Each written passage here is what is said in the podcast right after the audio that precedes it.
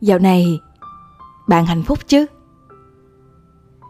Vài hôm trước, có một người bạn hỏi mình câu tương tự như thế. Bạn hỏi là, dạo này bạn có hạnh phúc không? Mình nói là có. Nhưng điều này không có đồng nghĩa với việc trước kia mình không hạnh phúc. À, trước kia mình hạnh phúc theo cách khác và hiện tại mình hạnh phúc theo cách khác. Và sau đó, bạn hỏi mình đó là Dạo này vì có cảm thấy áp lực không? Ừ. Thế là vì cũng trả lời là Có. À, Trước kia mình áp lực theo một cách khác Và hiện tại mình áp lực theo một cách khác. Trước kia phần đa áp lực của mình đến từ áp lực đồng trang lứa. Tiếng Anh gọi là peer pressure. Áp lực đồng trang lứa là áp lực xuất phát từ cái môi trường bên ngoài. À, môi trường bên ngoài giữa những người có cùng sở thích, muốn bạn tâm giống như mình. Và chính những cái áp lực xung quanh này nó thôi thúc mình thay đổi, thay đổi những cái tư tưởng, hành vi, thái độ để phù hợp hơn với cái cộng đồng ấy. Và một cách bản năng, con người chúng ta đã có cái khả năng là bắt những cái tín hiệu xung quanh để mình thay đổi và điều chỉnh. Với những cái tín hiệu tốt á, thì mình bắt đầu tiếp tục phát huy và với những cái tín hiệu mà không tốt, như là những lời chỉ trích, chê bai, thì mình bắt đầu điều chỉnh. Và áp lực đồng trang lứa cũng tương tự như vậy. Mình bắt được những cái tín hiệu đó để mình điều chỉnh và tốt hơn. Sợ nhất là không có những cái áp lực xung quanh. Đó mới thật sự là điều đáng sợ. Khi mình học cấp 2 đi, cái thời đó mình đi học á, mình không có áp lực và bởi vì mình không có áp lực đồng trang lứa với mọi người Mọi người cứ học đi, Tôi không quan tâm. Và sau đó, với cái ý thức này, Thế là mình cúp học rất là nhiều. Thậm chí là lúc đó cái tính của mình cũng rất là bướng nữa. Có một lần trong lớp, Mình với một bạn khác Hiểu lầm với nhau. Thế là bạn nữ đó Hỏi mình là, Mày muốn đánh nhau không? Thế là Vi nói là, Đánh mày à, tay tao giờ. Thế là cuối giờ cuối cái bu- cuối cái buổi học hôm đó mình thấy là một đám những cái bạn à, đồng trang lứa những cái học sinh từ trường khác gọi là dân anh chị á đứng dưới cổng trường mà đợi mình rồi. Đây cũng là một cái ví dụ á, cho mình thấy được là à thì ra là cái áp lực của đồng trang lứa nó đang hiện hữu đây. Để cho mình đây là cái tín hiệu không tốt đây hãy điều chỉnh lại cái hành vi của mình đi. Nếu không là lần tới à, không biết tính mạng như thế nào nữa. À, thì các bạn thấy là cái thời cấp 2 của mình á mình không có áp lực với cái việc học tập. Mình thích chơi. Thì mình sẽ bỏ bê cái việc học này. Mình bỏ bê cái việc học cho đến một ngày là cô giáo gọi điện về nhà. Má nói là tao sẽ nói với ba mày. Lúc đó thì mình rất là sợ. Mình hứa từ nay con sẽ học hành chăm chỉ không cúp học nữa.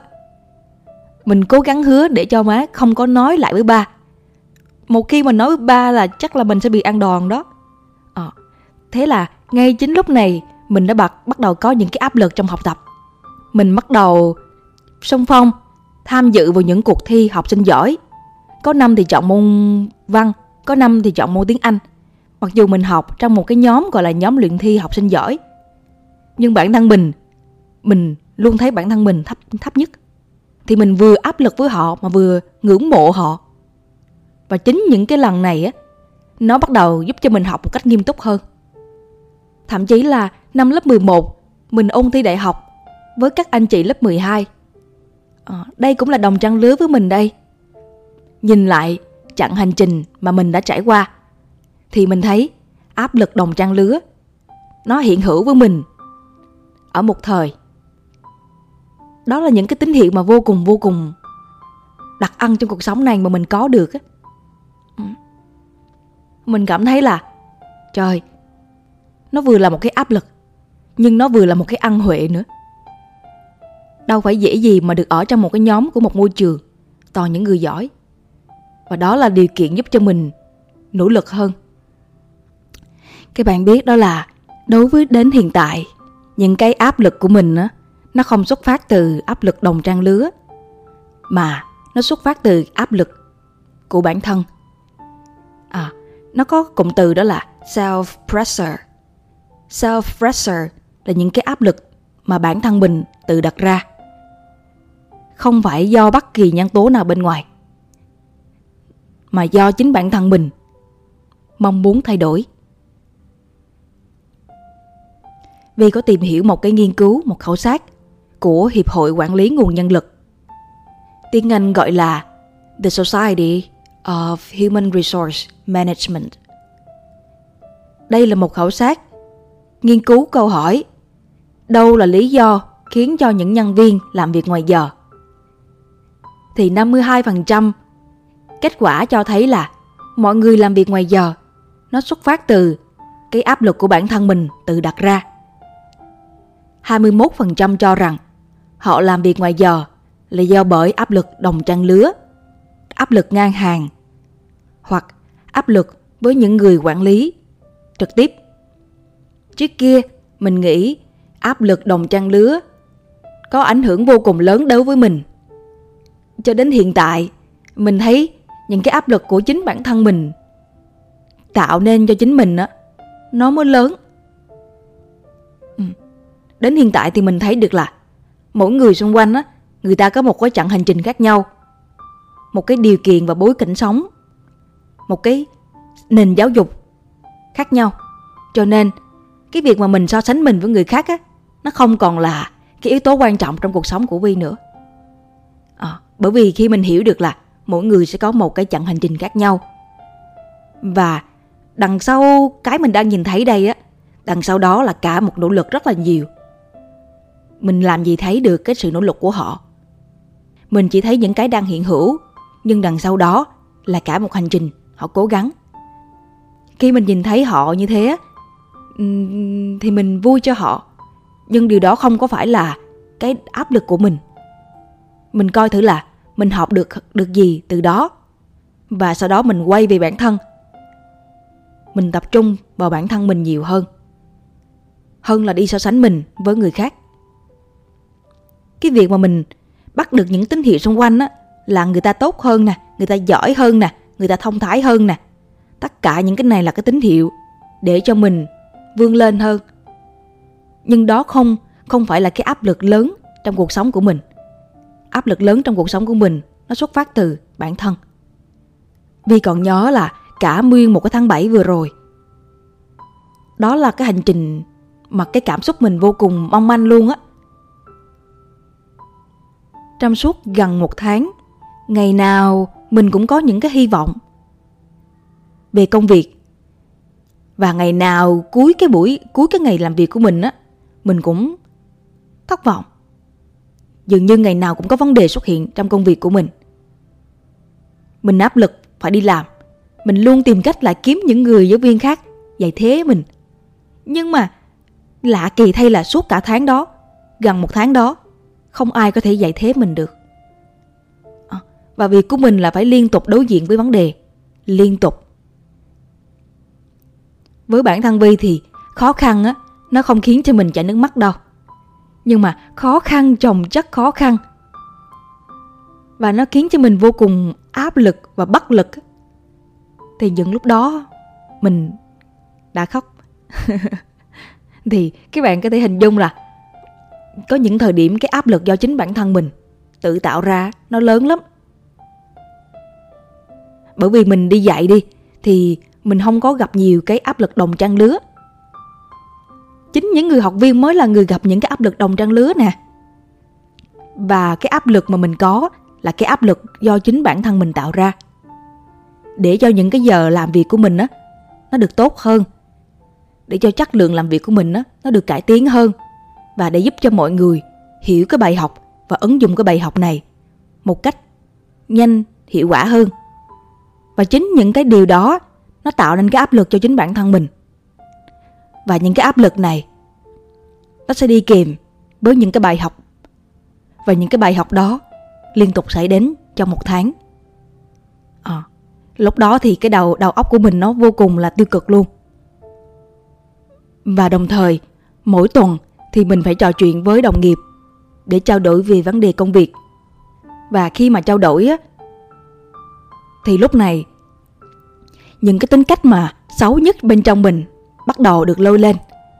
Những cái tính cách bốc đồng nè, hiếu thắng nè, bắt cần đời nè, mỗi lúc mà bước vào cuộc hội thoại á, mình có cảm giác như là đây là một cuộc làm việc với não á.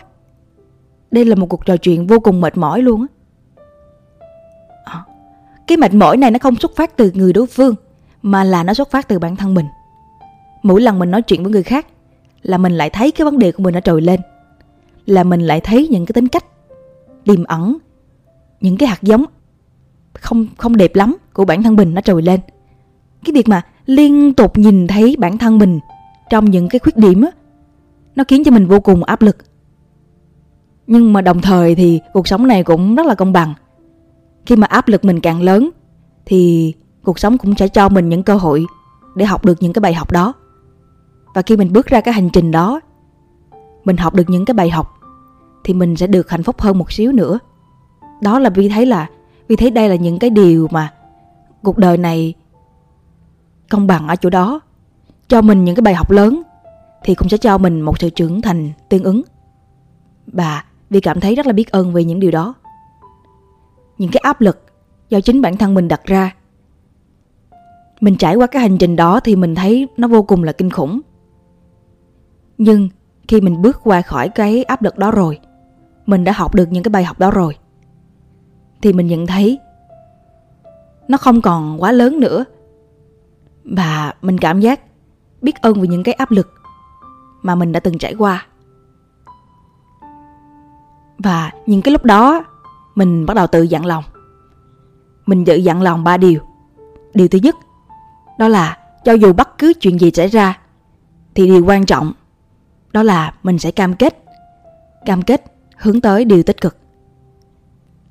Có thời điểm, anh đồng nghiệp anh nói là, chắc là tao sắp thành phật. Khi mà tao nói chuyện với mày quá. À. bởi vì để nói chuyện được với mày á, thì tao phải vô cùng kiên nhẫn. Cái vi trả lời đó là, cho dù tụi mình có khó chịu đến bao nhiêu, thì khi mình bước ra khỏi cái cái cuộc hội thoại này, thì chúng ta vẫn là anh em nhé. Lúc đó vì lúc đó vì đã nói như vậy.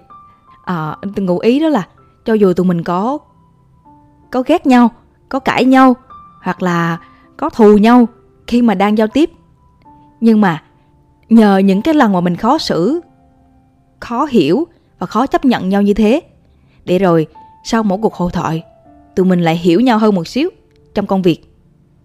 À, thì đó là cái mà mình tự cam kết với bản thân đó là cho dù khi mình nói chuyện á có rất là nhiều cái hiểu lầm mình ghét nhau cũng được. Nhưng mà bước ra khỏi cái phòng họp đó thì chúng ta vẫn là những người bạn tốt. Ừ, thì đó là một cái cam kết mình dành cho bản thân.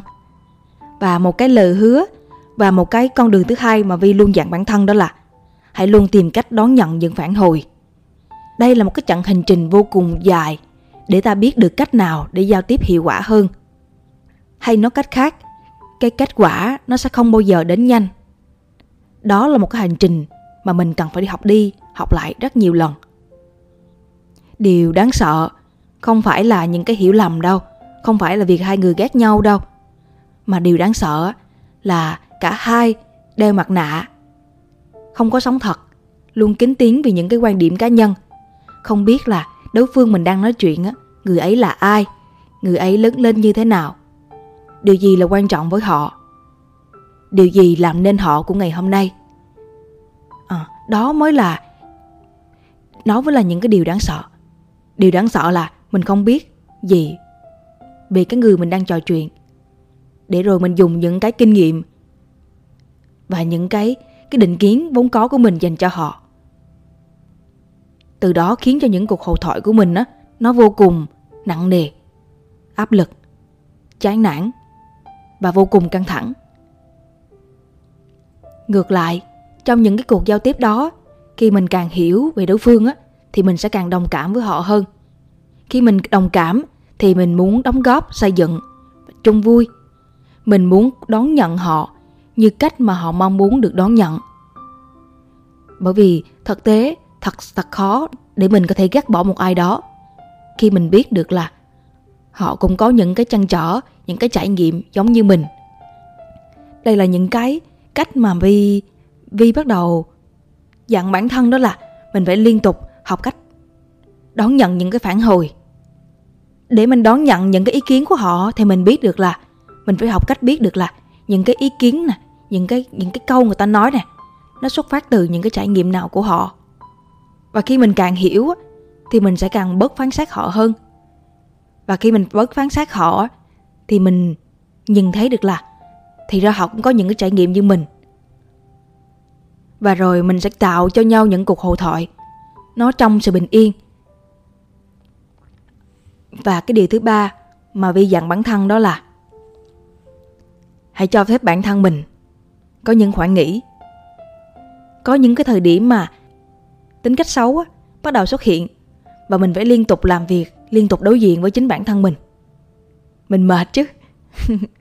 Và có những thời điểm đó thì mình nói là thôi chúng ta đừng nói chuyện với nhau một tuần nhé rồi sau đó là hai tuần. Sau đó là ba tuần. Sau đó là một tháng. À, thì có những thời điểm mình không có sẵn sàng để nói chuyện được nữa.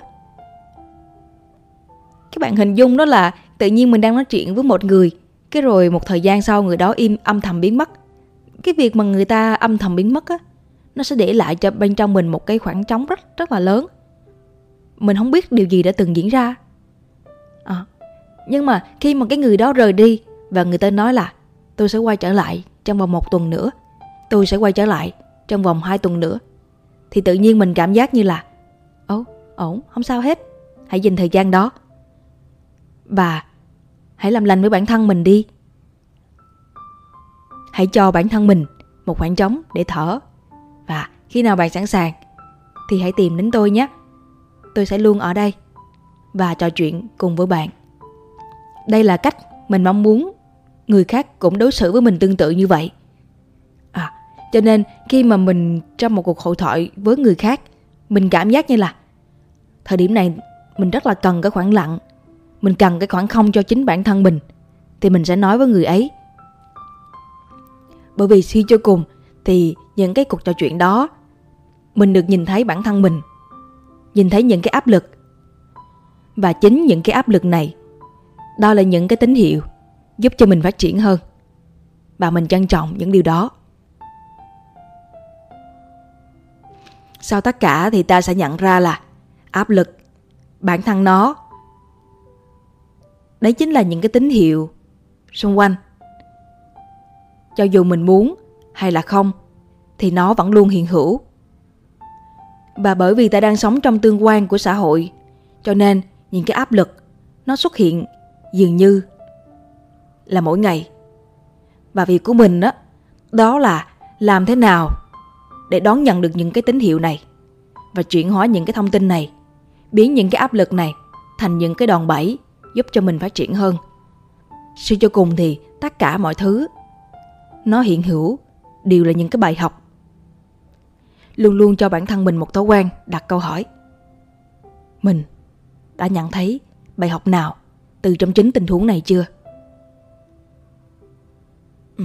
và và yeah, đó là tất cả những thông điệp mà vi muốn chia sẻ trong podcast ngày hôm nay. Cảm ơn các bạn đã cùng ở đây và lắng nghe vi cho đến thời điểm này.